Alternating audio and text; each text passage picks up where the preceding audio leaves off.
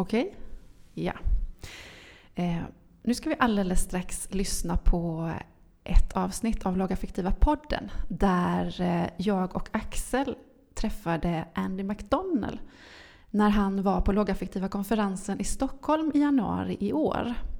Men vi tänker att eh, det krävs en eh, presentation av Andy och det hann inte vi med att göra när vi intervjuade honom. Men du känner ju honom Bo?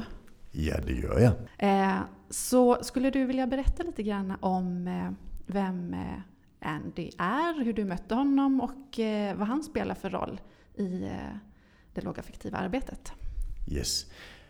Jag träffade på Andy 2004 tror jag och då var han, höll han på med den metod som är Studio 3. Øh, och åkte runt och föreläste om hur vi handskas med folk som är väldigt våldsamma rent fysiskt. För det är det som är Andys bakgrund. Andy började som jiu-jitsu-tränare och psykolog och jobbade väldigt mycket med väldigt våldsamma personer. Och det som drev Andy in i detta, säger han själv, det var att vi måste skapa ett bra liv även för de som har det svårt och även för de som är ganska våldsamma.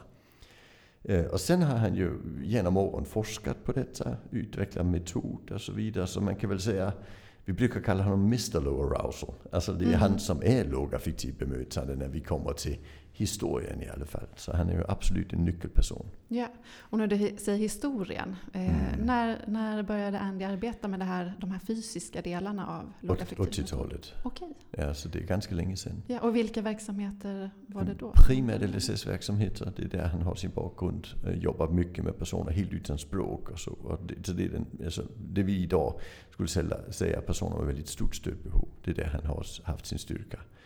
Um, och numera är han ju professor också, så han har ju drivit det långt på det viset kan man säga. Mm. Och Studio 3 eh, nämnde du också. Kan du berätta lite grann vad, vad är det? Ja, det är en metod för fysisk hantering av våldsamma personer. Och den har Andy utvecklat på bakgrund av jiu-jitsu men också utifrån de här principerna han har utvecklat för hur ska vi jobba med våldsamma personer. Ingen får skadas man ska må bra både som personal och som person. Och det får inte göra ont för det är inte okej. Okay. Och det ska också se bra ut så folk får förtroende för hur vi jobbar. Mm. Och det ska vara lätt. Det, det är liksom sådana principer Andy har utvecklat. Mm. Skulle du kunna berätta lite grann eh, hur man arbetar utifrån Studio 3-metoden? Ja, men det kan till exempel vara när, när, en person tar tag i håret på personal. Hur kommer vi loss på ett sätt som inte stressar personen och som inte gör att det gör ont på personen utan så att det blir lugnast möjligt för allihopa inblandade. Därför att vi förväntar att det är ju, det är nog vi som inte riktigt gjort jobbet tillräckligt bra när någon har dragit tag i håret på oss. Så hur kan vi komma loss på ett bra vis så vi sen kan göra en utredning och ta reda på hur vi ska göra nästa gång. Det, mm. det är liksom det Andy jobbar med. Mm. Men ja. oftast just med, med våld. Det är det som är hans ämne. Ja, precis. Eh, när vi intervjuar Andy nu så eh, berättar han ju om eh, vad som ligger i hans, hans pipelines. Men skulle du vilja berätta lite grann också om vad, vad är det Andy sysslar med just nu? Vad har han arbetat fram under de här eh, nästan 30 åren då? Ja, precis. Ja. Han har jobbat mycket med eh, alltså hur vi utbreder en, en humanistisk grundsyn till personal eh, och genom den fysiska metoden. Och det, det är det jag tycker är lite spännande. Alltså jag kan ju snacka och Andy han kan få folk att känna det genom att göra. Så hur jobbar vi på ett sätt så att folk upplever att det här, det, det här måste jag kunna bättre. Jag får en känsla för den jag jobbar med därför att jag jobbar rent kroppsligt så. Och det låter ju väldigt långhårigt någonstans. Men, men det är det som Andy kan. Och sen kan Andy formulera det forskningsmässigt också på ett sätt så att de som är akademiker förstår vad han sysslar med. Där jag ju primärt skriver för personer som är på golvet så att säga. Där skriver han för, för akademikerna. Och det som egentligen är hans arbete nu, det är mycket det med att hur kan vi då ta hela organisationer och förändra dem. Man ringer efter Andy när, när det har varit någon dokumentär där någon har gjort något som de sen har blivit dömt för. Då ringer man efter Andy. Det är den nivån. Ja, tack så mycket. Mm. Då lyssnar vi.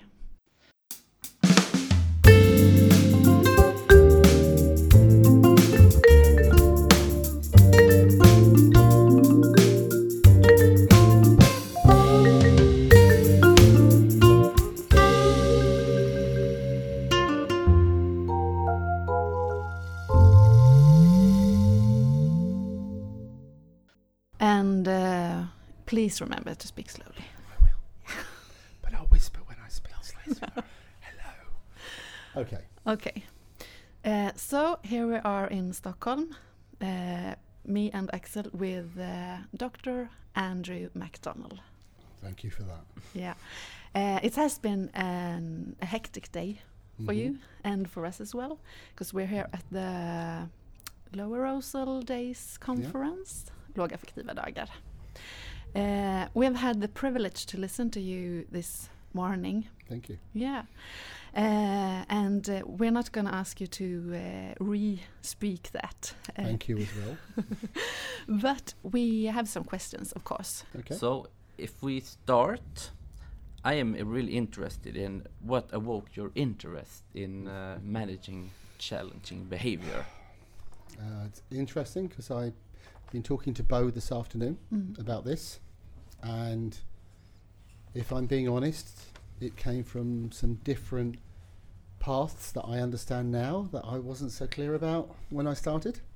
Um, there are a number. The first was as a younger boy, I was bullied at school, um, quite badly, Mm. but I wasn't um, the usual bullying profile. I had a very big mouth, would argue with people, and didn't seem to follow the consequences of getting hurt. Then I also decided at university to study a martial art because I wanted to be more confident about Mm. protecting myself. But my passion for this came from a third thing, which was my first job, which was working with people with intellectual disabilities, what they would call mental retardation in the Yeah. old days, and challenging behaviour. Um, and I found I, I loved the work, but it also took a year or two for me to realise how people were treated wasn't always necessarily good. I saw some fantastic staff that I would work with who were, became my role models Mm. and I saw others that I didn't know why they did the job. So my other driver really led to my professional training, which I studied at Birmingham University to be a clinical psychologist. And my supervisor pushed me into going on violence training courses for the health service. Yeah, And he had a plan and he manipulated me, and that's the word I would use, yeah, into designing a different training course. Yeah. Um, and really, I was quite horrified with what I saw. So the other driver is, you know, I passionately believe in people's human rights. I don't like to see people being bullied, especially the vulnerable. Mm. yeah, But also, um, as a psychologist, I became quite solution focused. So the last bit of the question is why crisis management? Why not something else? And really, when I completed my training, I was originally a radical behaviorist. I know that sounds crazy these days, Mm.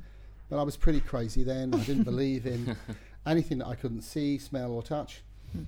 And first, I found the literature in this field scared me, and that was in the 1980s because there was practically nothing. A lot of rhetoric, as we would say, a lot of people saying training's very good, but not really a lot of evidence. And the other driver was that as somebody who was working with staff to convince them about working positively, working about the future, putting programs in place that were structured and effective, all the things that we would sign up to, quite a lot of people didn't follow those programs. And my theory and view at the time, and it's not changed, is that if we don't teach people how to manage crises, they're not confident enough to do the other things. Mm. So it wasn't saying we shouldn't be proactive, which has been a big confusion yeah, in this field. It was actually saying we know very little about the reactive approach. And I probably don't want to talk for too long, but really what crystallized that thinking was two American psychologists called Gary LaVigna Mm. and Anne Donnellan, who in the 80s wrote a classic book about working with people with challenging behaviors with intellectual abilities. And the book was called Progress Without Punishment. Mhm. yeah, And it really focused, it was the Bible. I was fortunate Mm. to meet both of them, argue with one of them particularly quite a lot. And they both accepted that what they called reactive strategies, the crisis management things, that there was no science. And they both accepted that actually they thought it would be a really good idea Yeah. to focus on that. So they actually encouraged me Yeah. to say, well, look, if you can end up with a little bit of science in this Yeah. area, Mm. that would be useful. So for me, I see frightened and scared people. I want them to be confident. If they're confident, they're more likely to do some of the things that we ask them or suggest they do. yeah, It's a really simple model. The other draft driver, and I'm sorry to be long winded, is the abuse of people who are vulnerable. Yes. I think I Mm. showed today examples of restraint. Yeah. I physically s- get sick when I see those Mm. things. Um, And you saw quite a bit of them in Oh, your yeah. early days. I've Mm. seen a lot, Yeah. and I still see a lot now. Yeah. Mm. You know, are we really learning enough? I think things have improved, Yeah. But what's also improved, particularly in the training world, is rhetoric. It's people Mm. saying we're into low arousal, Yeah. but then what they teach isn't low arousal. Mm. Yeah. It's not really about, you know, getting people's lives a little more restriction free. The other thing also, when you work in this field, and I didn't just work in intellectual disabilities, autism, I drifted into a few other parts of the field. You cannot possibly work in a field like this without feeling these are vulnerable people. Mm. And the honesty came from me, and I admit it now. I wouldn't have admitted it 10 years ago. Um, I don't like people being bullied either. No. Yeah. So I used to be an intervener. Yeah. Mm. Um, and I can give you one example, if I may, that I didn't use today. I Yeah. was working with a young man with a in a secure unit many years ago, and his psychiatrist, who was she wasn't very person centered, she asked me to come with him, with her, to meet him because Yeah. I knew him better. He's Yeah. locked up, and she didn't tell me the reason for the meeting. Mhm. And she sat across from him with two members of staff Mhm. standing there like guards, like stormtroopers behind him. And she told him that he had broken his leave agreement, so she was cancelling all of his leave from the unit for the next six months. Oh. And poor Tough. lad went crazy. Yeah. Yeah. He threw things at her. He went to get her across the table. He lunged at her. Mm. So I, I just, I've always had a gift for not being too stressed in situations like that. So I managed to guide her out of the room Yeah. probably not with an approved Studio 3 method at the time. Uh, and then I turned round, and the two staff, one of them had him in a headlock, and the other one was grabbing hold of him. And I just looked at them, and he was screaming at them Mm. and said, You need to let go of him now. And one of the members of staff said, But, but he's going to hurt us. I said, No, no, no. If you don't let go of him, I'm serious. Two on two in a fight is much fairer than two on to one. Yeah. The member of staff looked at me and just looked shocked, and I Mm. said, "I'm serious. Let go of him right now." Did he hit them? No. I No. asked them to leave the room, and Mm. one of them said, "The rules say I have to stay." Right. I'm being very polite. I've now asked you to leave once. I would like you to go. He was in tears. He was very upset, Mm. and it, it taught me something else that we take for granted these skills that people have, and it's not a gender issue. Some of the best exponents of low arousal are female, not male. Yeah. You know, not the big guys wandering around with their looking scared and trying not to look frightened. Mm. Mm. Um, that's the kind of issue. Yeah. And so I know the motivation is very multifaceted, but it's taken me the best part of 25 years to be honest about it. yeah. Um, so that's, I don't know if that's answered your question, but that's an attempt. Yeah. Yeah. Yeah. It is. It don't is. worry, all the other answers won't be as long. Do not yeah. no problem. It leads us over to the next question, actually, because that is uh, you were talking about um, uh, how these uh, security guards Mm. uh, were restricting him at that uh, situation, and uh, when you uh, when you spoke about it, uh, it sounded as they were uh, a bit uh, fearful, perhaps, Very, what very fearful. yeah what that's might the happen. right word for it. Yeah, and uh, the fear of feeling, uh, of experiencing fear is, uh, I, I guess, is a big part for us to uh, to work with. Absolutely. So how can we help staff Yeah. uh, uh, embrace and accept feeling? Uh, It's a really fear? interesting question, and I think one of the things that I would say is that I don't want to stereotype all male staff as being like that, but actually, again, m- it's a bit like the work that also our colleague Ross Greene does. Most people are not bad people. Mm, You put frightened, scared people into unusual situations, and we know from our psychological research they can do some quite crazy things. So the argument about it is how do you get over that? And it is the fear of fear. mm, Yeah. You know, most people are fearful of things that haven't actually happened to them. Yeah. that's true. Traumatic learning is quite rare. Mm, Yes, I've worked with people who've been hit, punched. I have Mm. quite a lot in my job in the early days.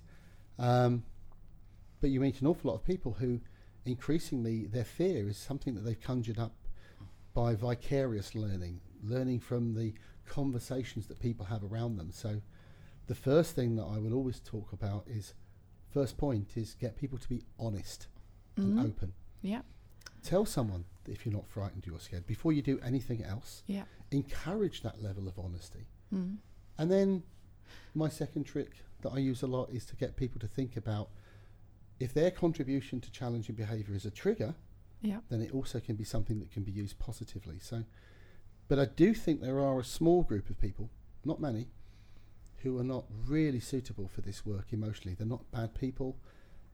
They're not terrible.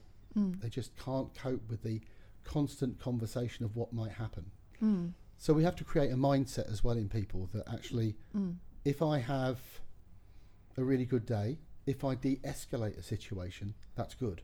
Mm. Uh, in, in the UK, they're obsessed with the word, I don't know if it translates into Swedish, near miss. And they record often in the health service near misses for incidents. So think of the language uh, culturally that sends over to people. What what is a near so a near miss is I nearly had a major incident with someone. Yeah. So, okay. Okay. so one of our tactics in a lot of organisations is to say, do you monitor successful de-escalation, successful low arousal? Ah, yeah. monitor it even for a few days. Mm. And as I said, the best example I had was actually working with a member of staff years ago, and a young man with autism. He was quite distressed. We didn't know why he was so stressed.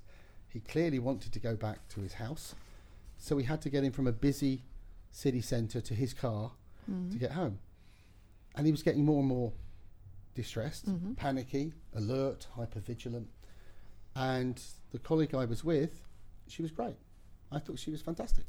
She was trying to distract him. She even bought him sweets, ice creams as we were making the journey. She was brilliant with him. Mm. There was no major incident. Mm. But when she got back, she said, I've got to fill out a near miss incident form because we nearly had a major incident. Mm. And I just said to her, Why are you filling that form out? Because they tell us we've got to do Yeah. that.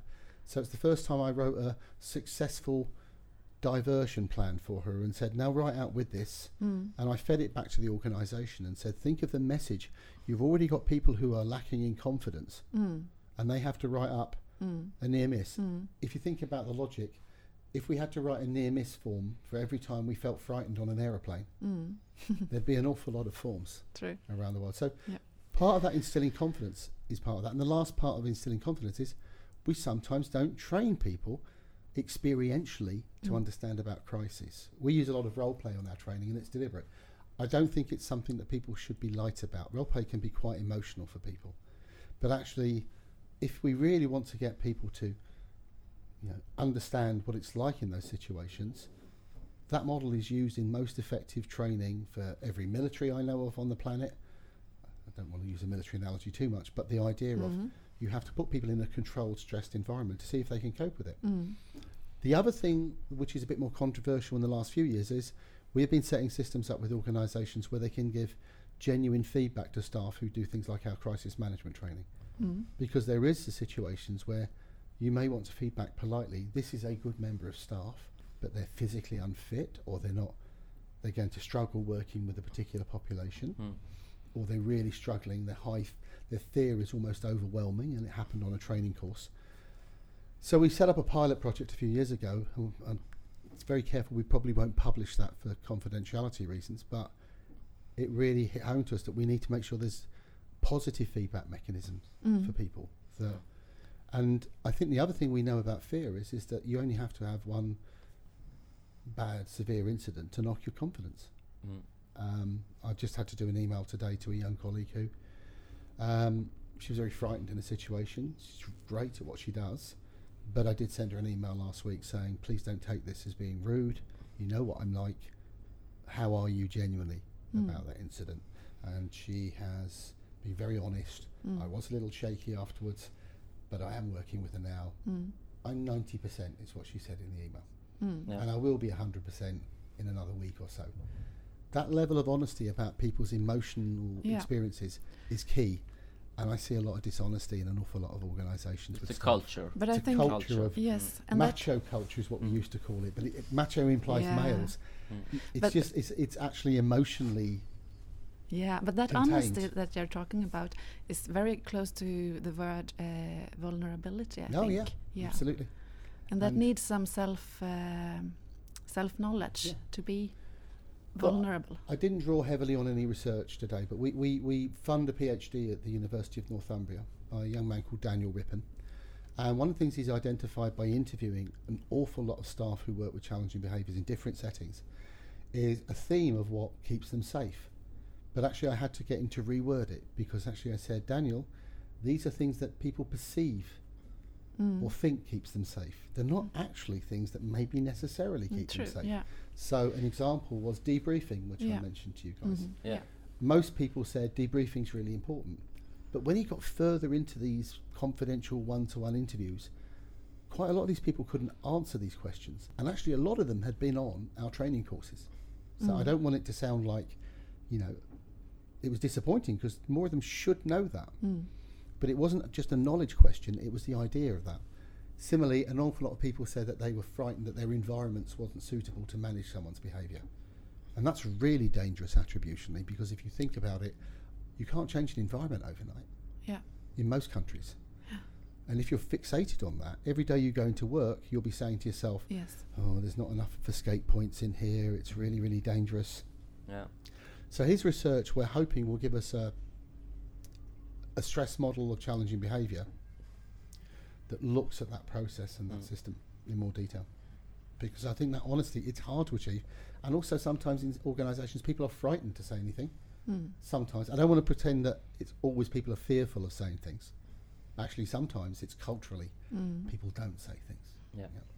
I think one of the first organisations we worked in Ireland in about 1994, they were at a conference presenting how effective Studio 3 training was in reducing incidents. That was great. But the presenter had a very warped, twisted sense of humour, which is very similar to my own. And then he put up his uh, results for incident records, actual records, Mm. and said over the time period of Studio 3 training, we've had an 800% increase in recorded incidents. Mhm. I nearly had a heart attack in the room. And he said, but our baseline was practically zero. Mm. And one of the problems culturally was we knew we were having a high level of incidents across the service, but nobody was writing them down because in our culture, Mm. he said at the time, you don't do that. Yeah. So Yeah. his argument was one of the wonderful things that he thought helped with our project was it, it, it encouraged more staff to be honest. So that's kind of, I think it's a Mm. very interesting mechanism Yeah. it's easy for us to say, be honest. Like it's easy for us to say, forgive someone who's shouted at you or hit you. Mm. It's an easy thing to say. It's not necessarily an easy thing to do that. A lot I- of shame involved. I see a lot of staff sometimes who haven't forgiven people for a previous incident, Yeah, a lot. and it's affected their relationship with people. Mm. Now you try and get that person to follow a plan if they don't agree with it. Yeah. Mm. Another thing you spoke about uh, earlier this morning was uh, another word for uh, backing off. Mm. Uh, the word, uh, the term strategic capitulation. Yeah. Yeah.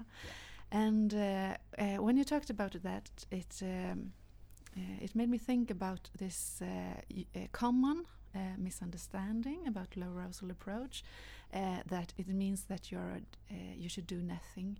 And uh, could it might it be so that if we um, if we use the term strategic capitulation, Create we a framework. suddenly have uh, a fra- yes Yeah. a Mm. framework and a method, and people with Yeah. uh, will work differently.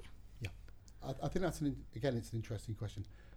The term strategic capitulation is actually my colleague Gary LaVigna's term. I like it, but it doesn't mean capitulate forever. It means you're having a really tough time with someone. Mm. Um, the term planned escape or encourage escape. Mm. These are temporary crisis management strategies, and the first confusion is people confuse a crisis management strategy with something you would do for the rest of someone's life, Mm. and that's the first confusion. There's Yes. a time confusion. Mm. Um, the second is it gives people an understanding that actually what we want you to do is wherever possible to withdraw from a situation. And people struggle to do that. I have had a bit of a joke with Gary recently saying you could also have tactical capitulation. That's something you do a few times and then say we need to think about this because it's quite scary. Yeah. But the concept itself, it lies at the heart of, in our evaluative work that we've done on low arousal, you, you, you come across people who, they keep saying all the time, it feels like I'm giving in. Yeah. Yeah. Yeah. I, I, I, you know, what, where, how's this person going to learn about rules? How are they going to learn about consequences? But they forget this is actually about in the moment crisis management first. Mm. Mhm. Yeah. And most people, if they were in a social situation with, I don't know, an argument with some people outside of a bar, if they're sensible, they have no problem with a li- applying a low arousal approach. Mm. Actually, If they're overconfident, it's when they sometimes are coercive, in my experience. Mm. You know, the, the argument, you've heard the old joke. What do you do with a baby gorilla that's sitting in your chair? You move it and give it a banana. What do you do when it's an adult? You go nowhere near it Okay. and you yeah. treat it with a lot of respect. Yeah. Why? Because you already know it's going to win the argument if it gets physical. Mm. You can ask police officers this. I have friends who are in the military, police do very high risk jobs, and they all say to me the same thing. Actually, the high risk situations is where low arousal applies Yeah. Mm. because they can get that. Mm. You know, do I really want to get into some fight or brawl with someone? Mm. Um, there are studies done recently about police sirens arriving at emergencies. There's a couple of American studies that are quite interesting Mm. to show that they're now understanding the view that that probably escalates situations. Mhm. So there's a couple of police forces. I think there was one study done in Baltimore where they actually encourage police a new principle. You're going to an emergency. When you're getting close, turn the sirens off. Mm. Yeah.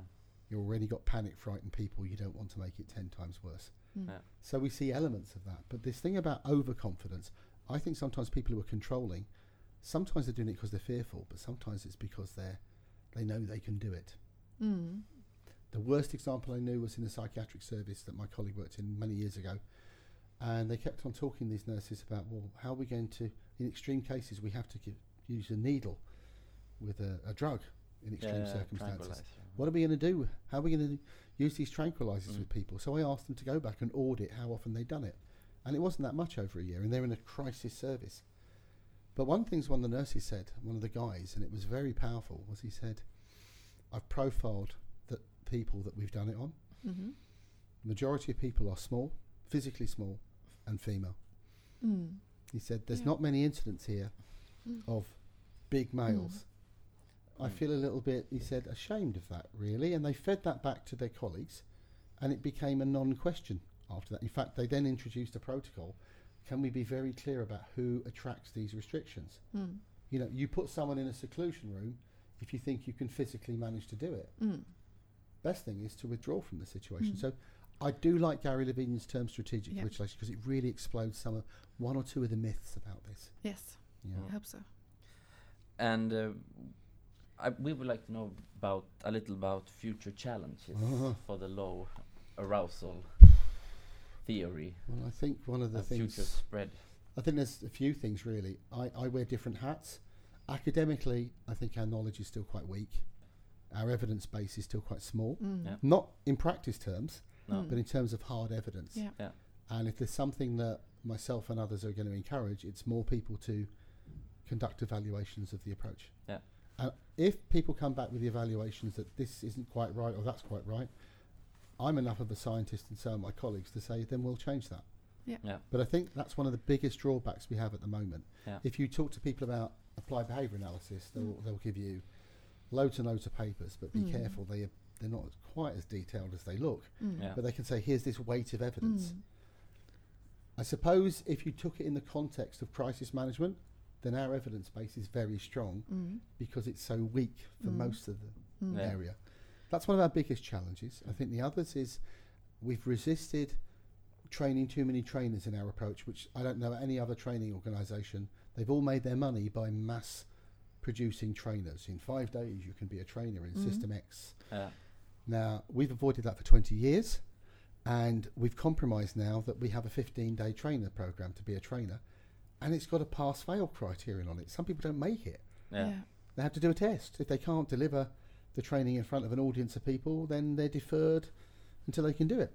So, one of our challenges is how do we have this middle road, which we've been doing for the last three years, not sacrifice quality, Yeah. but actually reach more people to be able to effectively deliver training. And I think we're going to look at the moment at an internal evaluation that with a colleague of mine called Roy Deveau, who's who actually has an honorary role at the Tizard Centre at the University of Kent. Yeah. And Roy is putting together a, a qualitative evaluation of our train trainer program. Hmm. That's got to pass ethical approval, obviously, Yeah. for that to do it. And there'll be at least two independent people doing that study because what we're interested in is the processes. That's a big challenge for us. The third is um, m- my colleague Torbjörn Anderson, who's who is Swedish, as I keep telling people. Torbjörn helped set up the Danish programs. Um, around 2005, 2006, and, and you can really see how that training and other aspects of that training has, has been embedded in their culture. Um, but the lesson now is each country is different slightly. Yeah, that's really there are cultural factors. yeah. So we've realised very strongly that the challenge is how do we continue to get the message there, Yeah. but be respectful of different cultural differences around Yeah. this type of training. I think many of the concepts of low arousal are universal. I should say that, Mm. Yeah. but I think that's one of the learnings for us. You know, so so you know there are some areas that we would have pro- expected more rapid progression, and it Mhm. hasn't happened. Other areas where we thought there'd be no progression, and it's been really rapid. So for Yeah. us, there's a real challenge about that. And also, most of the original founders, we're getting old now, so Yeah. we actually need to make sure that we have successors. And from Mm. my silly martial arts training days, one of the things I was taught by a, somebody who was exceptionally intelligent was the compliment is to train people to be better than you are. Yeah. Right? You that you have to leave a legacy of people that will carry on the work. So, actually, for the next five years, we're not being too open about it, but we're doing a lot of that at the moment. There are a lot of excellent people who deliver elements a- around the concept of low arousal, and so the challenge now is to use that. Yeah. pool of people more in terms of letting them and if encourage them to develop certain aspects and elements not to go crazy with it but actually we have a psychologist at the moment who's really interested in that he thinks the debriefing elements are quite weak on the training program he was a bit surprised when i said they probably are Mm. what are you going to do about it Mm. so he's coming back to me with a proposal at the moment Yeah. Mm. do you mean that could go in our standard programs yes Mm. if it's evidence based and if it looks sensible and if you Mm. really want to evaluate it Mm. no problem so I think the challenge for us is it's an exciting time, but also there's a lot of change going on. Mm. Yeah. Um, you know, it's a running joke in our organisation that you know, why are we chaotic? Because I think this is the first time in maybe ten years that we've put together a, a serious plan for the future, rather than to reacting to the wonderful emails that come in. Mm. Yeah. So that's a big challenge for us for Yeah. the future. Uh, we've heard rumors that Ireland is the most uh, low-roused country. Oh, How listen. come? Look, we need to be careful of these statements. My family's Irish. Oh. So I'm not exactly going to be not prejudiced. I actually would say for embedding into a culture as a country, I would say Denmark is. Mm. I don't like league tables is number one. I know for Swedes you don't like that, but I have to tell that to you. You know, um, Ireland. There's a lot of organisations over 20 years that it's become embedded. In the early days, I did a lot of my, about half of my clinical work, and my colleagues did in the Irish Republic. And it doesn't mean to say the services are any better, but I would say in accepting the ideas, it's been a very slow burn process in Ireland, and it is pretty Yeah. impressive. I mean, you know, we provide training to so many different services in Ireland. It's ridiculous. It's a small country, so more than say Denmark. Mm. Yeah. But if I'd say about being embedded in a culture, Mm. then I would say Denmark in terms of, and Scandinavia for the low arousal approach, because that doesn't make mean that you're nicey nicey people all the Mm. time. We're It just means there's an acceptance that these ideas might be quite good. Yeah. And I always have a true story. I remember at one of our conferences, one of our Irish trainers was talking about a restraint reduction project he was involved in, where some of the staff were really resistant, and he was very honest about it. And two of our Danish colleagues actually wanted to volunteer their time. How can people think like this? it was like, actually, welcome to the real world. So I think if we're saying around how it's spread at the moment, uh, the UK, we obviously we have embedded in quite a number of organisations, but we are highly selective with who we work with. In fact, I think the best decision we ever made as an organisation was to not work with every organisation. Mm. You know, if you say in Studio Three culture, the customer is always right, you'll be thrown out of the door Mm. Yeah. because culture and Mm. honesty is part of it. We've Mm. worked with some organisations that are really struggling, but their chief executives have been honest. Mm. You know, we genuinely need to fix this overuse of restraint. We've Yeah. also had organisations that want our name, but don't really want to change much. Mm. They want a brand Yeah. put on the of top of course. it. It's And a danger. uh, while I've got air in my body and I'm still the CEO of this organisation, it ain't going to happen. Thanks a lot. Thank you for inviting me to Stockholm. I love Stockholm. Yeah. yeah. Welcome back.